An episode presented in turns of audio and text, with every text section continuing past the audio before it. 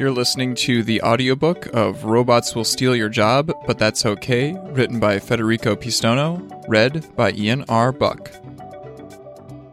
Find the show notes for this chapter at thenexus.tv slash rsj18.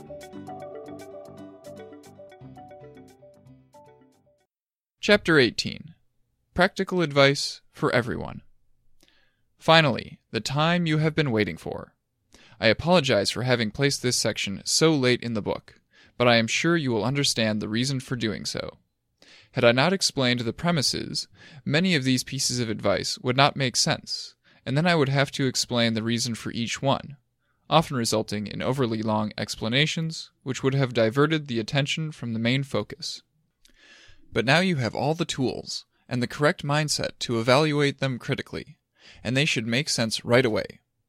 In fact, you might have thought of some of them yourself as you were listening before, and this list will be a nice summary that organizes your thoughts clearly and concisely. Section 1.1 Need less, live more. The richest person is not the one who has the most, but the one who needs the least. Anonymous. The economy is evolving rapidly. Automation is replacing human workers, more so every day. Unemployment is rising, and even those who still have a job are potentially in jeopardy. In a situation like this, very few are safe. So, what choices do you have? Self help books typically focus on how to maximize your income. Some of them are useful, more of them are hogwash. If you are lucky enough to pick from the good pile and you dedicate a great deal of time and effort, you might be able to succeed. Luck and serendipity also play a major role in the process. The advice offered mainly revolves around the following points build a strong network of connections and high level friendships, be flexible and self employed, and learn how to market yourself. That's it. Typically, you will read 400 pages on how to do that, and then you try it out. While this might work for some people, because it does work in certain cases, I see several problems with this approach when talking to a larger public. First of all, it does not scale. The very nature of the system does not allow everyone to be successful. It is a logical as well as a mathematical impossibility. Suppose everyone became well connected, street smart, and learned how to market themselves really well. What would happen? Since the system requires you to have a competitive advantage over someone else in order to succeed, those who want to excel will have become even more street smart and develop even more sophisticated marketing techniques. These people will then gravitate towards each other, like more massive bodies in the universe attracting one another, creating a new elitist network of even stronger connections. It is a never ending cycle, where the winners are always a very few, by design. This is not a bad thing per se.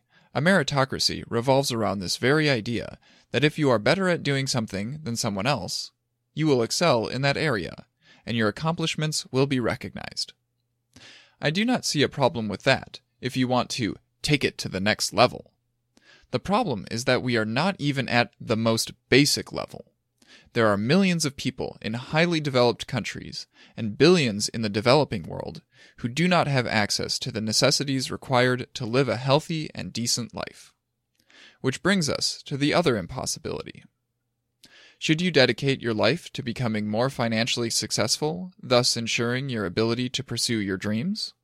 Or should you stop chasing the unachievable dream of success, strip yourself of the material goods, and live a life of austerity? Might there be a third way, one that takes the best of both?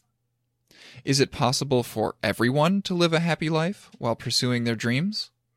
It is difficult to say. The Greeks spoke of virtue, Latin virtus, Greek arete, a sort of moral excellence which valued as a foundation a principled and good moral being, thereby promoting collective and individual greatness. In his work, Nicomachean Ethics, Aristotle defined a virtue as a balanced point between a deficiency and an excess of a trait. The point of greatest virtue lies not in the exact middle, but at a golden mean, sometimes closer to one extreme than the other. For example, Courage is the mean between cowardice and foolhardiness. Confidence the mean between self deprecation and vanity. And generosity the mean between miserliness and extravagance. To find the golden mean requires common sense, not necessarily high intelligence. In Aristotle's sense, virtue is excellence at being human, a skill that helps a person survive, thrive, form meaningful relationships, and find happiness. Learning virtue is usually difficult at first, but becomes easier with practice over time until it becomes a habit. Reference 1. There is an idea, which takes inspiration from Aristotle's philosophy, that is slowly finding its way around think tanks, activist groups, and communities all around the world. The idea is that instead of trying to make more and more money or to abandon money altogether, we should try finding the golden mean by reducing the need for money in the first place.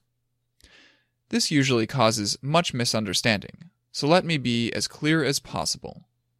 Being rich is a relative concept. If you make $100,000 a year, but you have $120,000 of expenses, you are relatively poor.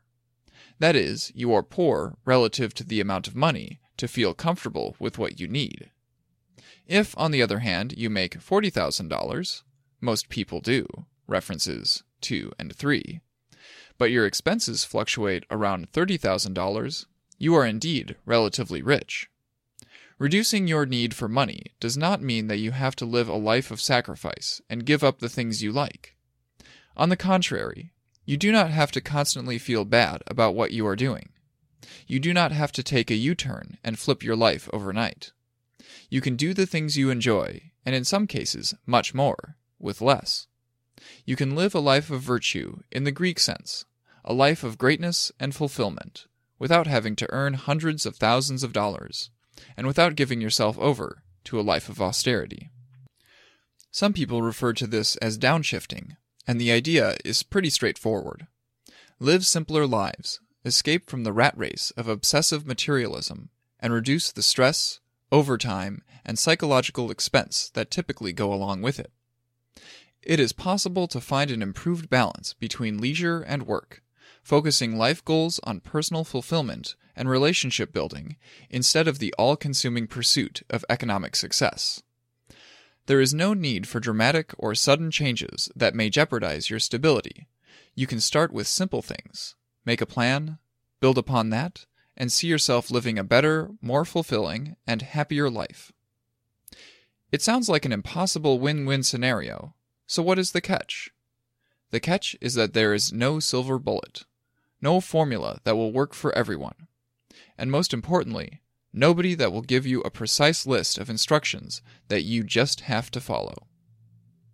Not all of us can be physicists, biologists, computer scientists, biotechnologists.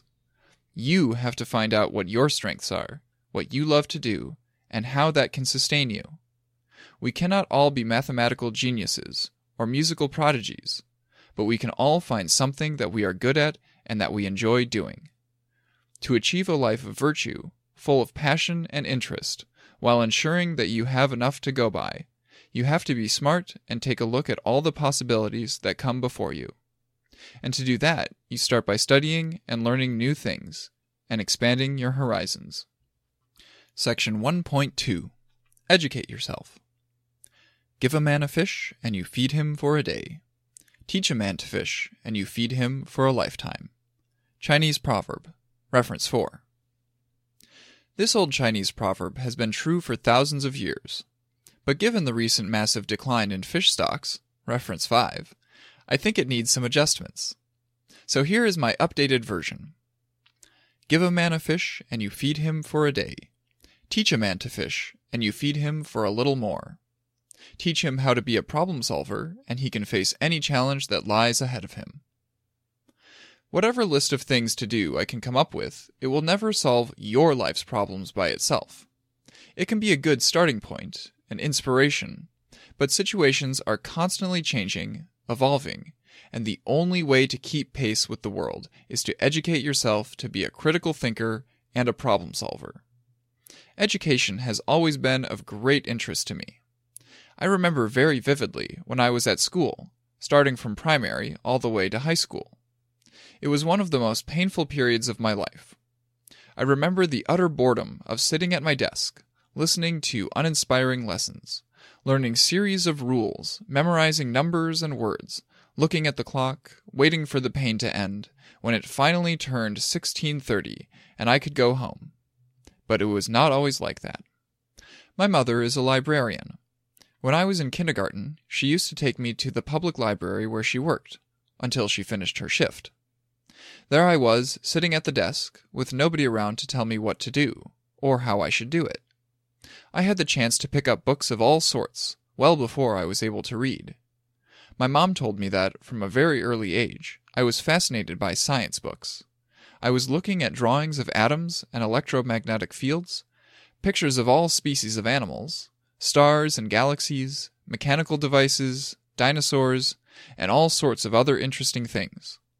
I do not remember much, but she said that, as far back as she can remember, I wanted to know about the world and explore all branches of knowledge. My enthusiasm and fascination for our universe were insatiable.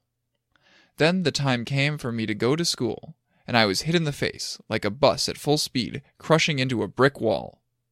I could not understand why the teachers could not, or more probably, did not want to, answer my questions. But most of all, I could not believe that they were even interested in what they were teaching. I tried and tried and tried, and nothing. Disappointment preceded surrender. I was considered a strange kid. I was always wondering about what the biggest animal was. How did we know there were dinosaurs 60 million years ago, and not 2 million or 10 million? This was well before the film Jurassic Park came out. Why were elephants so big? Why did spiders have eight legs instead of six? How could the hummingbird fly, and how fast did it flap its wings? Why and how did planets form? To my teachers, these were irrelevant questions. I did not have to know the answer to them in order to pass the tests. They were not in the curricula. So why did I bother so much wanting to know more? The frustration reached the point where I just gave up on the school system and continued researching on my own. I did not leave school, though. I did as I was told to do, and mostly shut up during the lessons, as required. But I diverted all my efforts in researching and studying on my own things that were outside the state requirements. I devoured every edition of the Guinness Book of Records and the World Factbook. I simply could not stop. It felt as if I were being attracted to the data, as if an invisible force was pushing me towards it. It was only later in life that I realized how to make sense of this information, how to challenge and verify its authenticity, how to contextualize it. It was not something that anybody taught me, and I had to learn it the hard way. Now, this was before the internet became a widespread phenomenon. When I think of the immense effort that I had to put in in order to know and understand just a little more, and I compare it to how easy it is today, it simply blows my mind. What required dozens of hours of painful research, often through non interactive and quite unattractive books, is now available in seconds, often in videos, lectures, and conferences held by the most amazing thinkers of our time. A poor kid in Uganda has access to more knowledge than the President of the United States did 30 years ago. Such a dramatic change has no precedent in human history. The invention of the printing press is a pallid, almost insignificant event in comparison.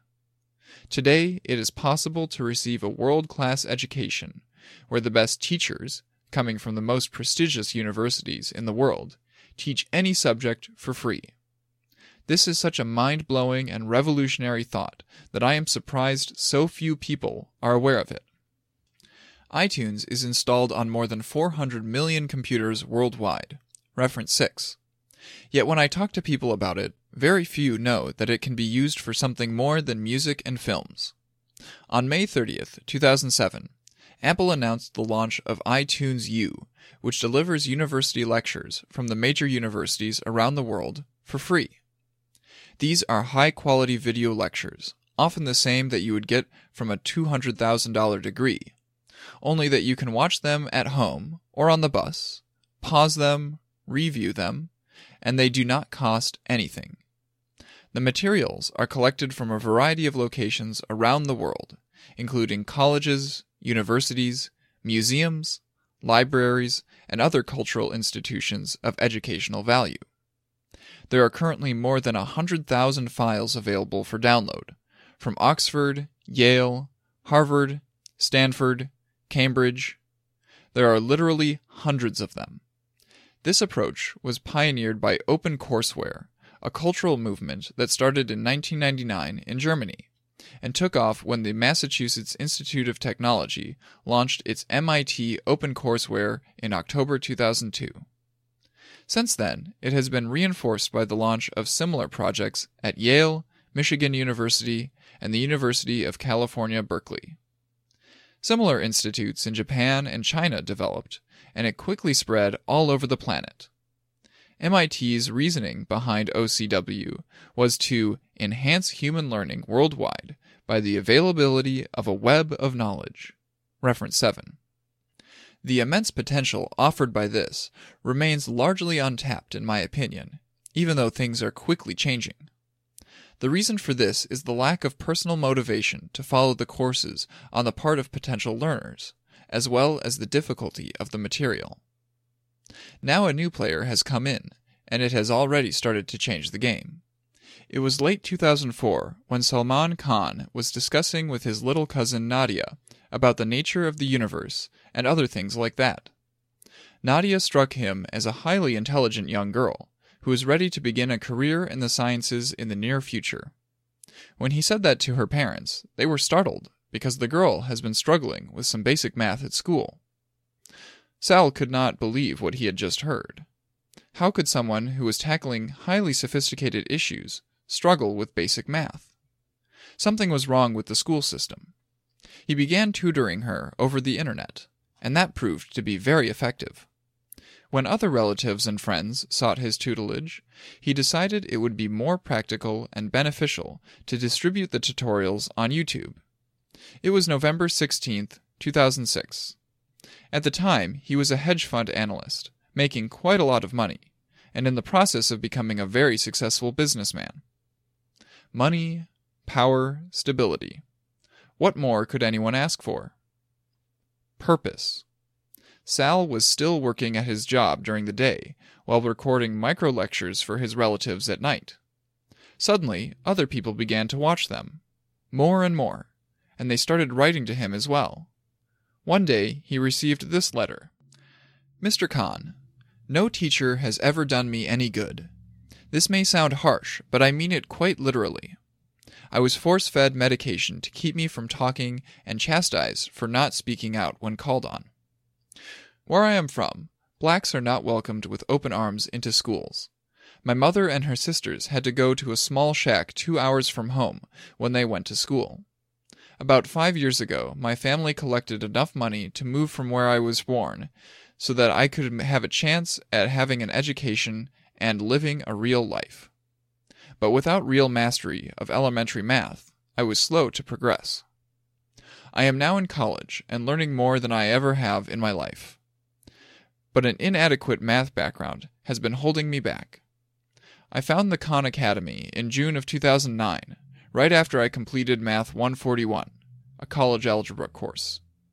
I have spent the entire summer on your YouTube page, and I just wanted to thank you for everything you are doing. You are a godsend. Last week I tested for a math placement exam, and I am now in Honors Math 200. No question was answered incorrectly. My placement test holder was so impressed by the breadth of my knowledge of math that he said I should be in linear algebra. Mr. Khan, I can say without any doubt that you have changed my life and the lives of everyone in my family.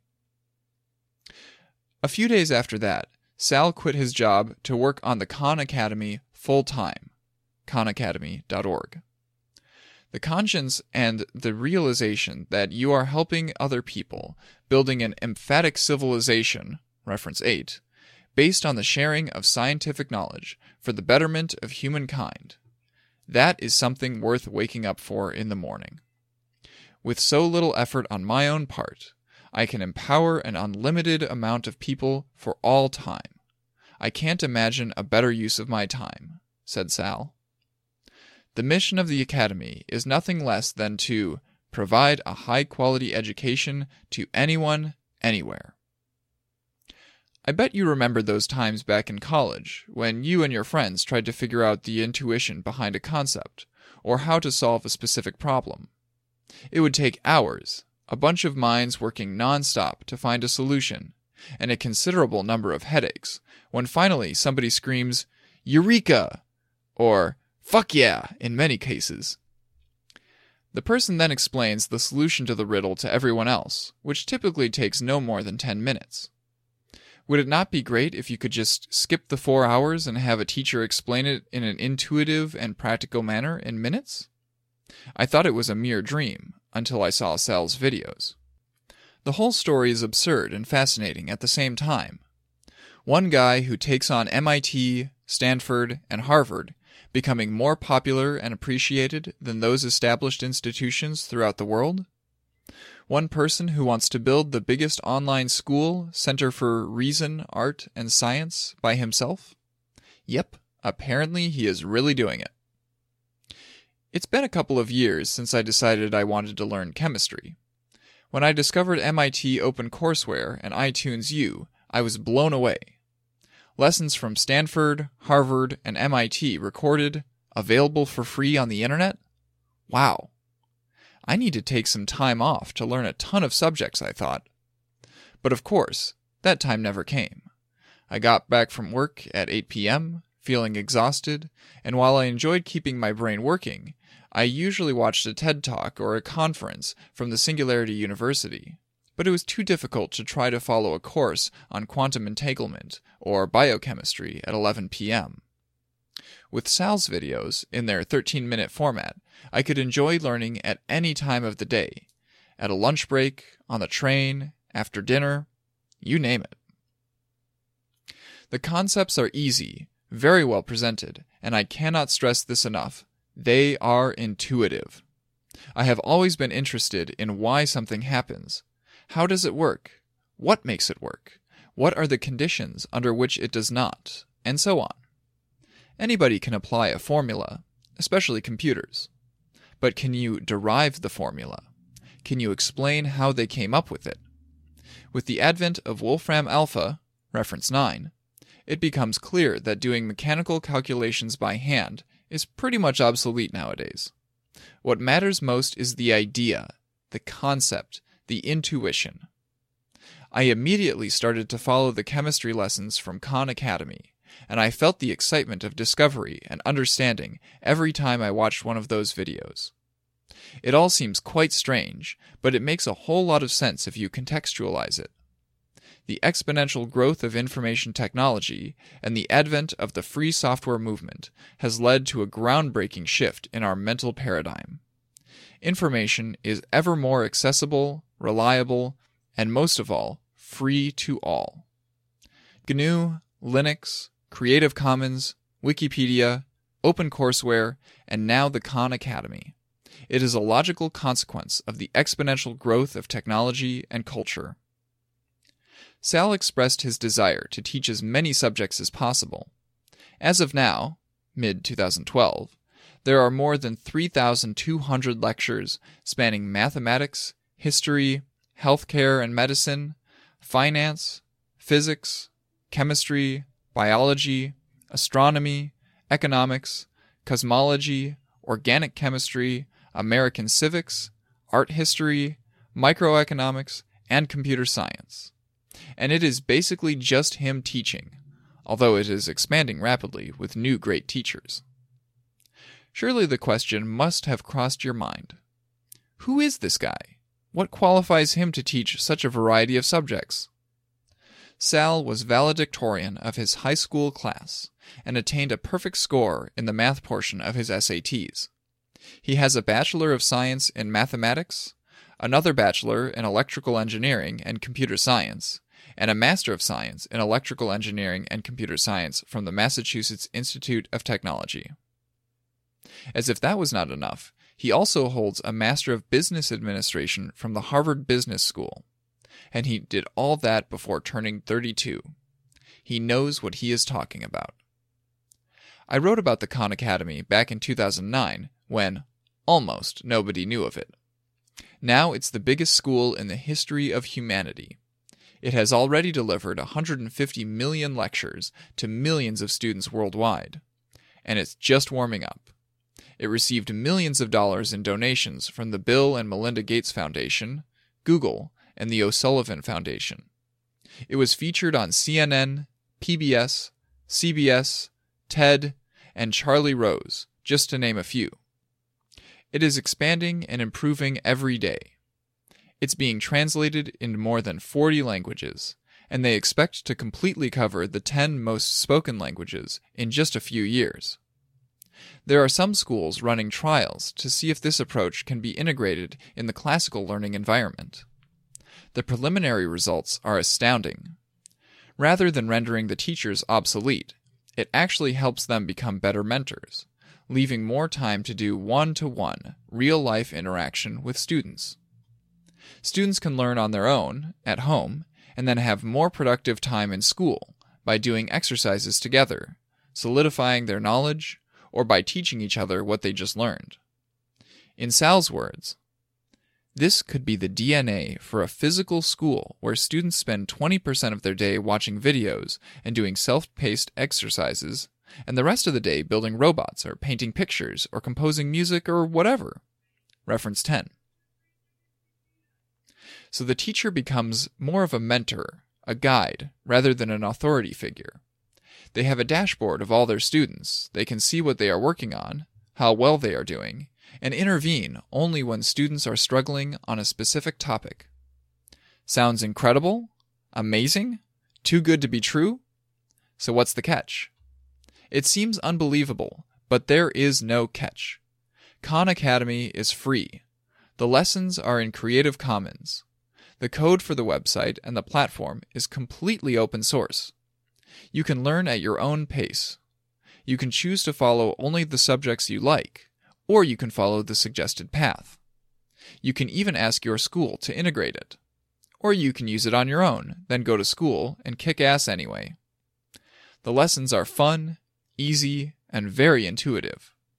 They are expanding rapidly and improving every day. What is missing from this picture? Two things the lack of academic achievements, and the difficulty of teaching the arts and humanities through this medium. But I see none of them as an obstacle. As we have seen, things are evolving rapidly. Anything that is touched by exponentially expanding technologies follows the curve of accelerating change. Reference 11. The educational system will have to adjust itself to realities like the Khan Academy, not the other way around. The reason parents send their children to school is not to learn, sadly, but to earn a degree which will make it easier for them to find a job. And this equation is no longer true. As Dale J. Stephens, Michael Ellsberg, and many others have pointed out, traditional education is overrated, and what makes you competitive in the workforce is not necessarily your academic achievements. Sure, having a PhD from Stanford helps, but it is not a sufficient requirement for success anymore. If your goal is to go and work at Google, PayPal, Microsoft, or any of those technology giants, then soon achieving proficiency in the Khan Academy may look more palatable than a degree from a traditional institution.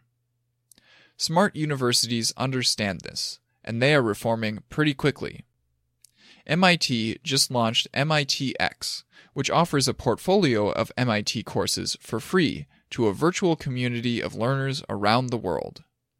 It will also enhance the educational experience of its on campus students, offering them online tools that supplement and enrich their classroom and laboratory experiences. With a small fee, people who follow the online course can also receive a valid certificate from MIT.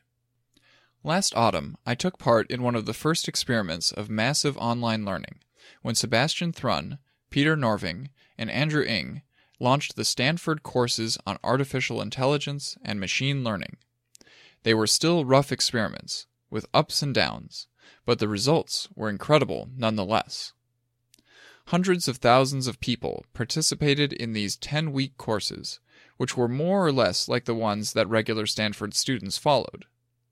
In the end, if you were good and did your homework right, all through automated software, in addition to having acquired a solid knowledge and understanding of a sophisticated and useful subject, you also received a statement of accomplishment that you can put in your curriculum. The nice thing is that you followed the course week by week and you had a class of thousands of people to work with, ask questions, and discuss the lessons and exercises with. It was a powerful experience. Sebastian Thrun was so excited that he decided to leave his professorship at Stanford and dedicate his time to teach to millions of students worldwide for free. Udacity.com. Sounds familiar?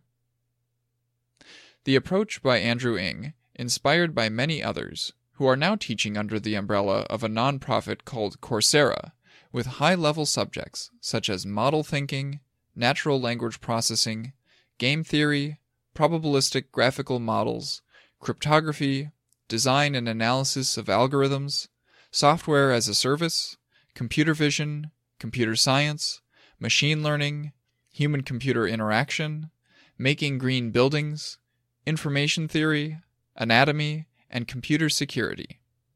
Needless to say, this is just the beginning. It is the natural evolution of education when combined with technology. Embrace change or die. So, how does this apply to you?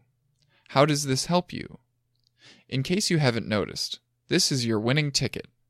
You can become an expert, or at least have access to the tools that will allow you to become an expert at almost anything for free. Soon, there will be high quality courses on molecular engineering, nanotechnology, sustainable technologies for the production of energy, food, houses, anything really. Education will never be more relevant, easy, engaging, and most of all, free. Today, the best investment you can make is in yourself. The tools of creativity are in everybody's hands, and they are becoming increasingly easier and more accessible. You have an opportunity that nobody else has ever had in human history. Carpe Diem.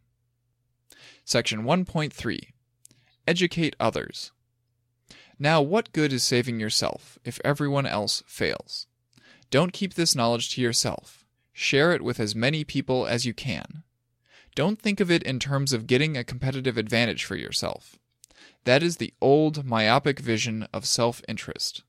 The more people become educated and know about these things, the more they can help in solving the challenges that we all face. Happiness is found in sharing, and sharing leads to incredible discoveries. I see a day, not so far away, when people will be judged not by their ability to outsmart others, but by their ability to help others. Not by their ability to be the best students, but by their ability to be the best teachers. That's a world truly worth living in. Section 1.4 Grow your own food. This one is so obvious it almost makes me feel stupid to say it. Food is a form of energy, possibly the most important form of energy. It's what our body runs on. But it's also a form of power. Growing your own food is not just a leisure activity or a hobby. It's about taking the power back into your own hands. Roger Doiron calls this a subversive plot, one that instead of being about secrecy, promotes openness and sharing. It's a plot that does not benefit the few at the expense of the many, but one that empowers each individual, and when we put all together, we are all safer, healthier, and more independent. There are several advantages in keeping a personal garden, I will just list a few of them here. Improve your health and your family's. Studies have shown that most of our illnesses are caused by bad diets and bad food. Not only is eating more fresh fruits and vegetables one of the most important things you can do to stay healthy, but if you grow them yourself, your children are twice as likely to eat healthier as well. Reference 12. Save money. This goes without saying. Food prices have gone up significantly in the last years and are likely to go up in the future. Why? Because it takes at least 10 calories of oil, equivalent, for each calorie of food we produce. Oil prices have gone up, and they can only go up from now on. Homegrown food can be an excellent supplement to your groceries, and in a typical family of four, you can save up to $3,000 or more. The exact amount depends on a variety of factors. Reduce your environmental impact. This may not be of interest to all of you, but it should be. Consider that the ecosystems are all connected and we all depend upon them. Even if you do not care about the environment per se, you should at least know that neglecting it will eventually hit you in the face. Try not to use chemical pesticides and fertilizers. There are many internet websites with great guides on how to use natural systems at their best with minimum effort and maximum results. See permaculture. Even if you live in the city, urban agriculture, hydroponics, aquaponics gardens. Enjoy outdoor life. Planting, weeding, watering, and harvesting are a great way to get some physical activity. Gardening also helps you relax and have time to think or let your mind wander. Community and family time. Having a garden is a rewarding activity. It can be a great way to spend some time with your kids and do something useful at the same time. Likewise, if you have friends who do not have a backyard and cannot grow their own food, share your garden. It will also give you a chance to share your produce with your neighbors, help each other out, and start rebuilding a sense of community. Enjoy food that tastes better. The freshest food you can have is the one that you pick yourself. When you go to the supermarket, the food that hit the shelves has been produced far away, harvested, packed, shipped, moved via trucks, airplanes, trains, boats, containers, oil, oil, oil. How long has it been sitting there before you picked it up? A day? A week? A month? Where has it been exactly? Where was it stored? What did they put in it to make it look so flawless and often tasteless? Believe me, when you grab that fruit or veggie that you grew yourself and take a good juicy bite, you will know that you made the right choice. Stop being a slave to the food companies. Need I say more? Section 1.5 Eat less meat.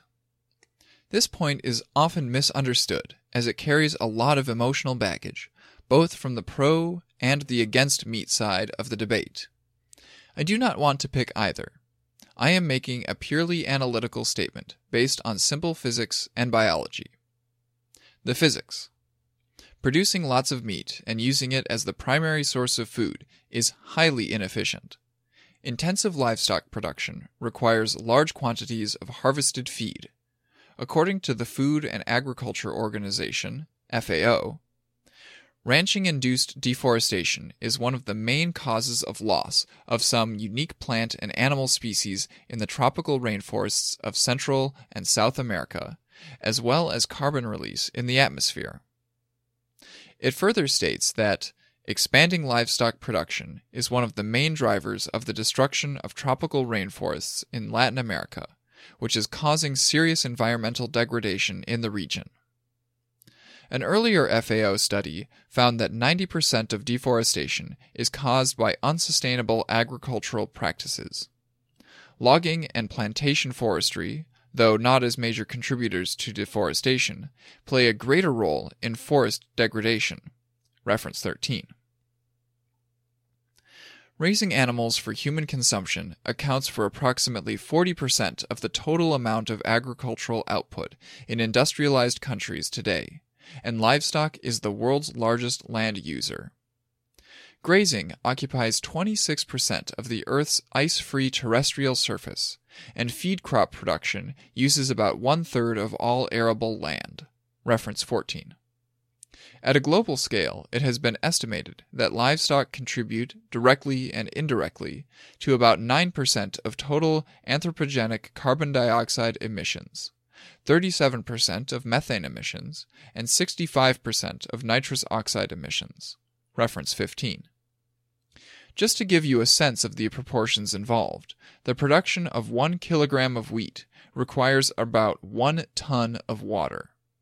To produce the same amount of beef, we need more than 15 tons of water. Reference 16. Not to mention other negative externalities of meat production, such as the loss of biodiversity and loss of local livestock breeds, the production and dissemination of antibiotic resistant and pathogenic bacteria in animals and food, the release of naturally occurring and synthetic hormones, ectoparasiticides and derivatives, the accumulation of heavy metals, and persistent organic pollutants. The biology. Excessive meat consumption, particularly red meat, has been linked to many health problems, such as colon cancer, reference 17, esophageal, lung, pancreatic, and endometrial cancer, reference 18, breast cancer, reference 19, stomach cancer, reference 20, lymphoma, reference 21, bladder cancer, reference 22, lung cancer, reference 23, various cardiovascular diseases, reference 24, diabetes, reference 25, obesity, reference 26, hypertension, and arthritis, reference 27. I think that is quite enough. The conclusion Does this mean we should all become vegan? No. From the ethical perspective, there is an intense debate going on, which people will hold different views on, so I will leave it at that. Furthermore, even given the evidence above, there is absolutely no consensus around the fact that meat is bad per se.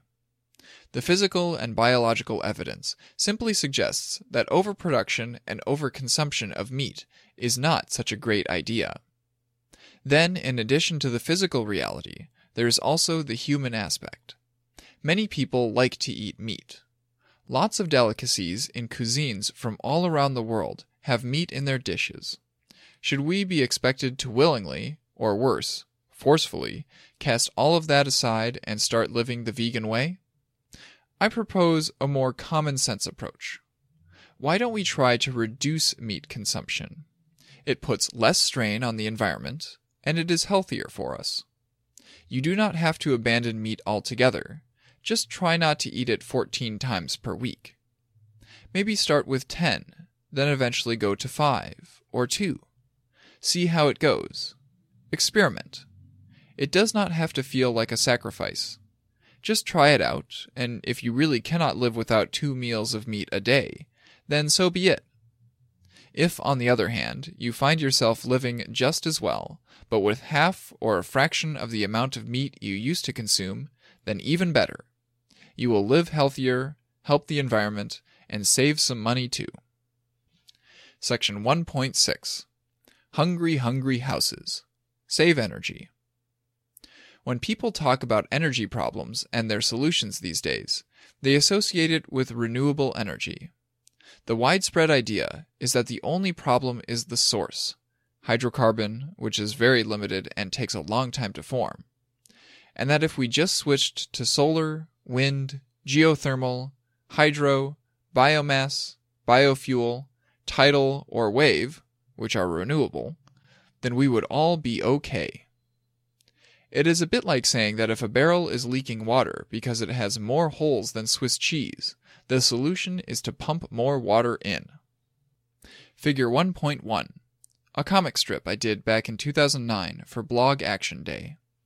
Making energy from renewable resources in your own house is great, but before you even start thinking about that, you should take care of the big elephant in the room.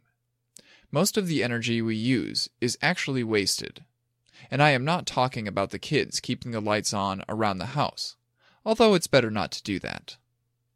Yes, we should not waste tap water when brushing our teeth, but compare that to the amount of drinkable water we waste every time we flush the toilet, and the teeth cleaning saving looks just laughable. Energy is wasted in heating, bad insulation systems, old appliances, bad designs, bad habits, and most of all, bad thinking. Why would you install 10 kilowatts of solar photovoltaics when you could retrofit your house first and then need only a fraction of those? Buildings are the ultimate end users for 68% of coal and 55% of natural gas in the United States. There is a huge opportunity to mitigate fossil fuel consumption in this sector, and it has yet to be exploited. Also, consider that energy is not just electricity or oil. Water is energy, and by cutting your water consumption in half, you need half the amount of gas to heat, half the electricity to move the pumps. We do not think about it this way, but everything is connected, and everything that moves needs energy. Ceteris paribus. Retrofitting is always cheaper and more efficient than simply switching to another source of energy. That means it has a greater return of investment, it costs less, and saves more. There are a million things you can do, but here are just a few. LED light bulbs. They are less energy hungry, they do not contain toxic chemicals, and they last longer. And for those who love the yellowish, old style feeling, they come in colors too. High efficiency household appliances. In the EU, they have classes A and A. In the United States, they are certified by the Energy Star. They really save a lot of energy. Programmable thermostats that make use of artificial intelligence software. These beauties can save up to 50% of your annual consumption. The Nest is a good example of such a system.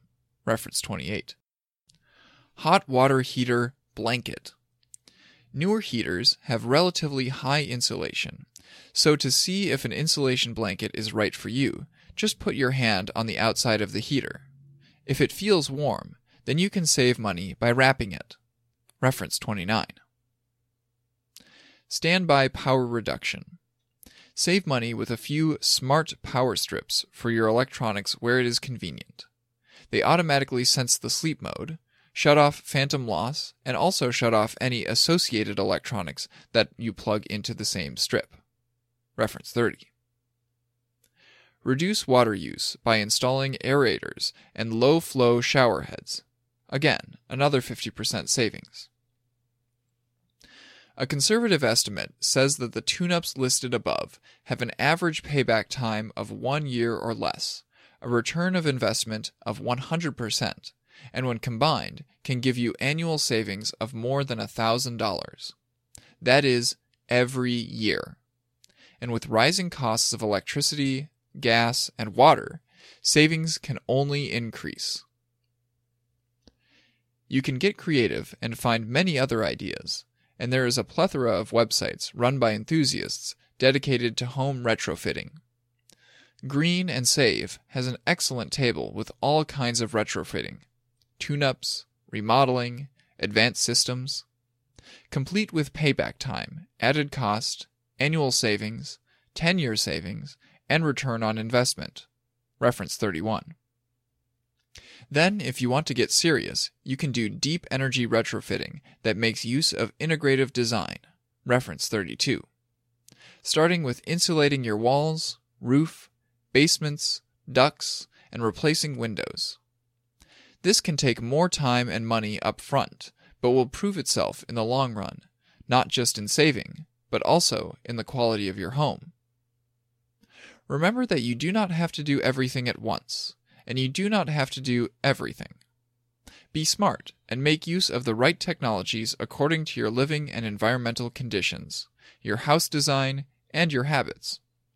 According to the Green and Save simulation, if you did all the tune ups, remodeling, and advanced systems retrofitting, for an investment cost of $86,000, you can save up to $300,000 in 20 years.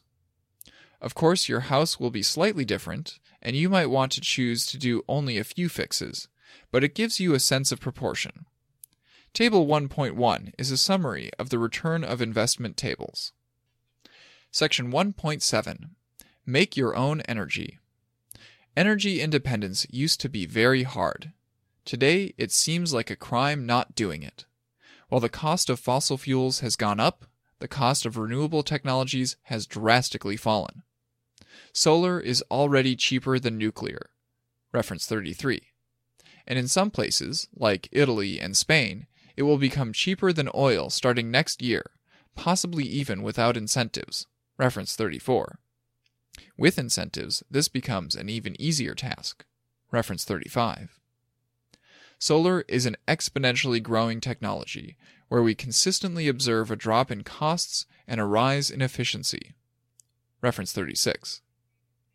Depending on where you live, hot water solar panels have a payback time of 4 to 10 years, photovoltaics of 6 to 12 years, and hot air collectors of 1 to 2 years. Consider that these technologies operate at a minimum of 80% their original efficiency up until 30 years of use. They have a warranty. But even after that period, they still work, just slightly less efficiently. Also, solar photovoltaics drop in cost by about half every two years. It already became incredibly cheap compared to what it was just five years ago, and will continue to improve. There are heat pumps, wind turbines, various systems of microgeneration, and a myriad of technologies available to help you generate the energy you need. But remember, that has to be the last step of the way. Energy saving should be your first priority. Energy production comes afterwards. The most important form of energy is that of our brains. Use it wisely. Section 1.8 Ditch the car. Having a car is convenient.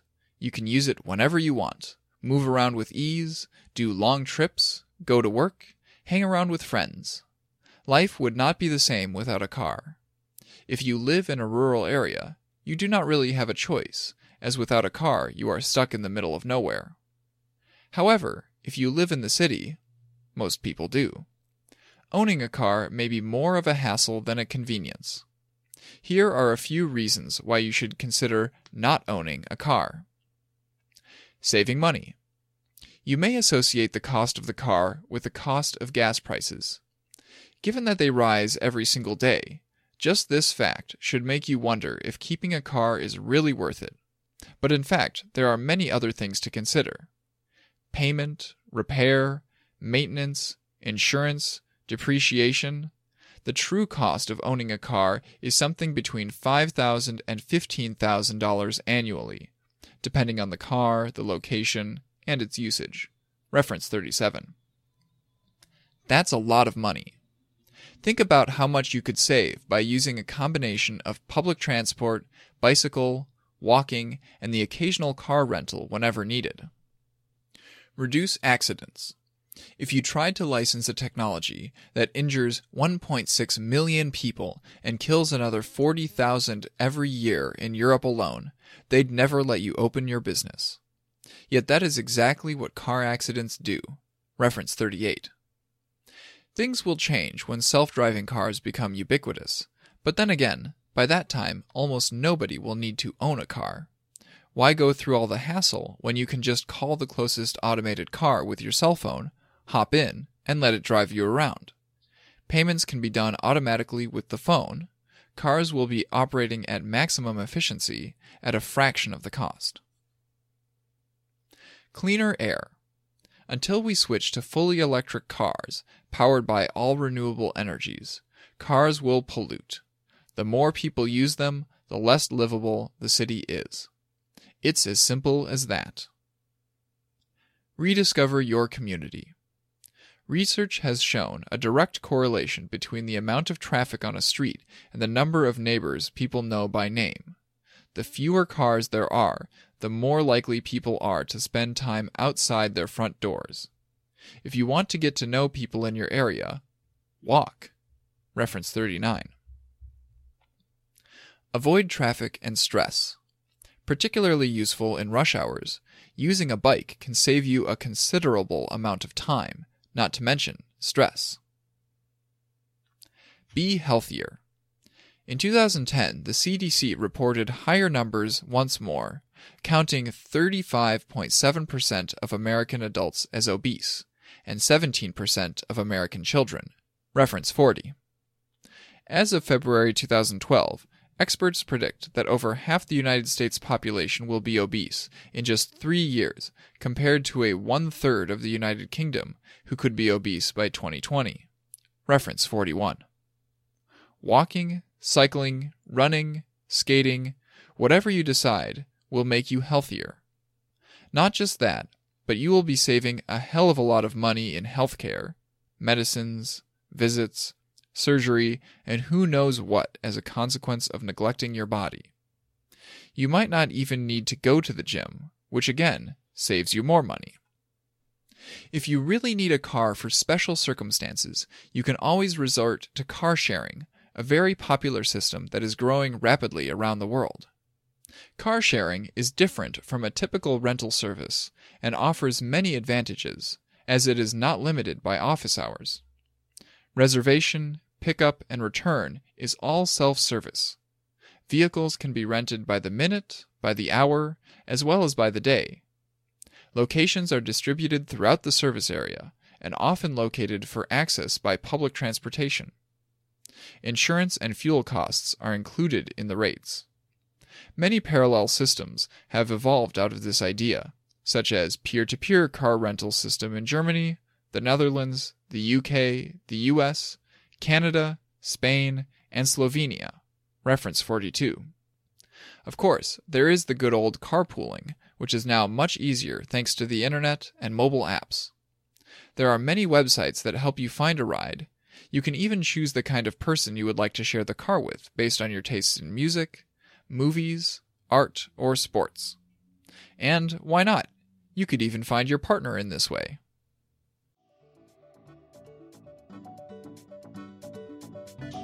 You have been listening to the audiobook of Robots Will Steal Your Job, But That's Okay, written by Federico Pistono, read by Ian R. Buck.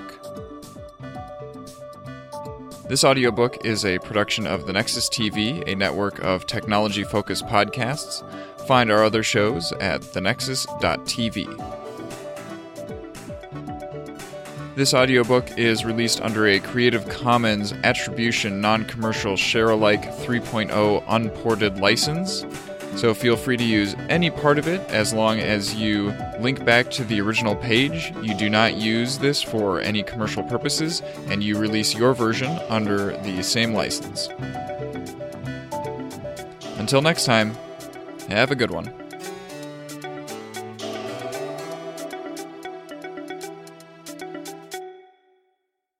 The Nexus The Nexus, the Nexus TV podcasts from, the, Technological, Convergence.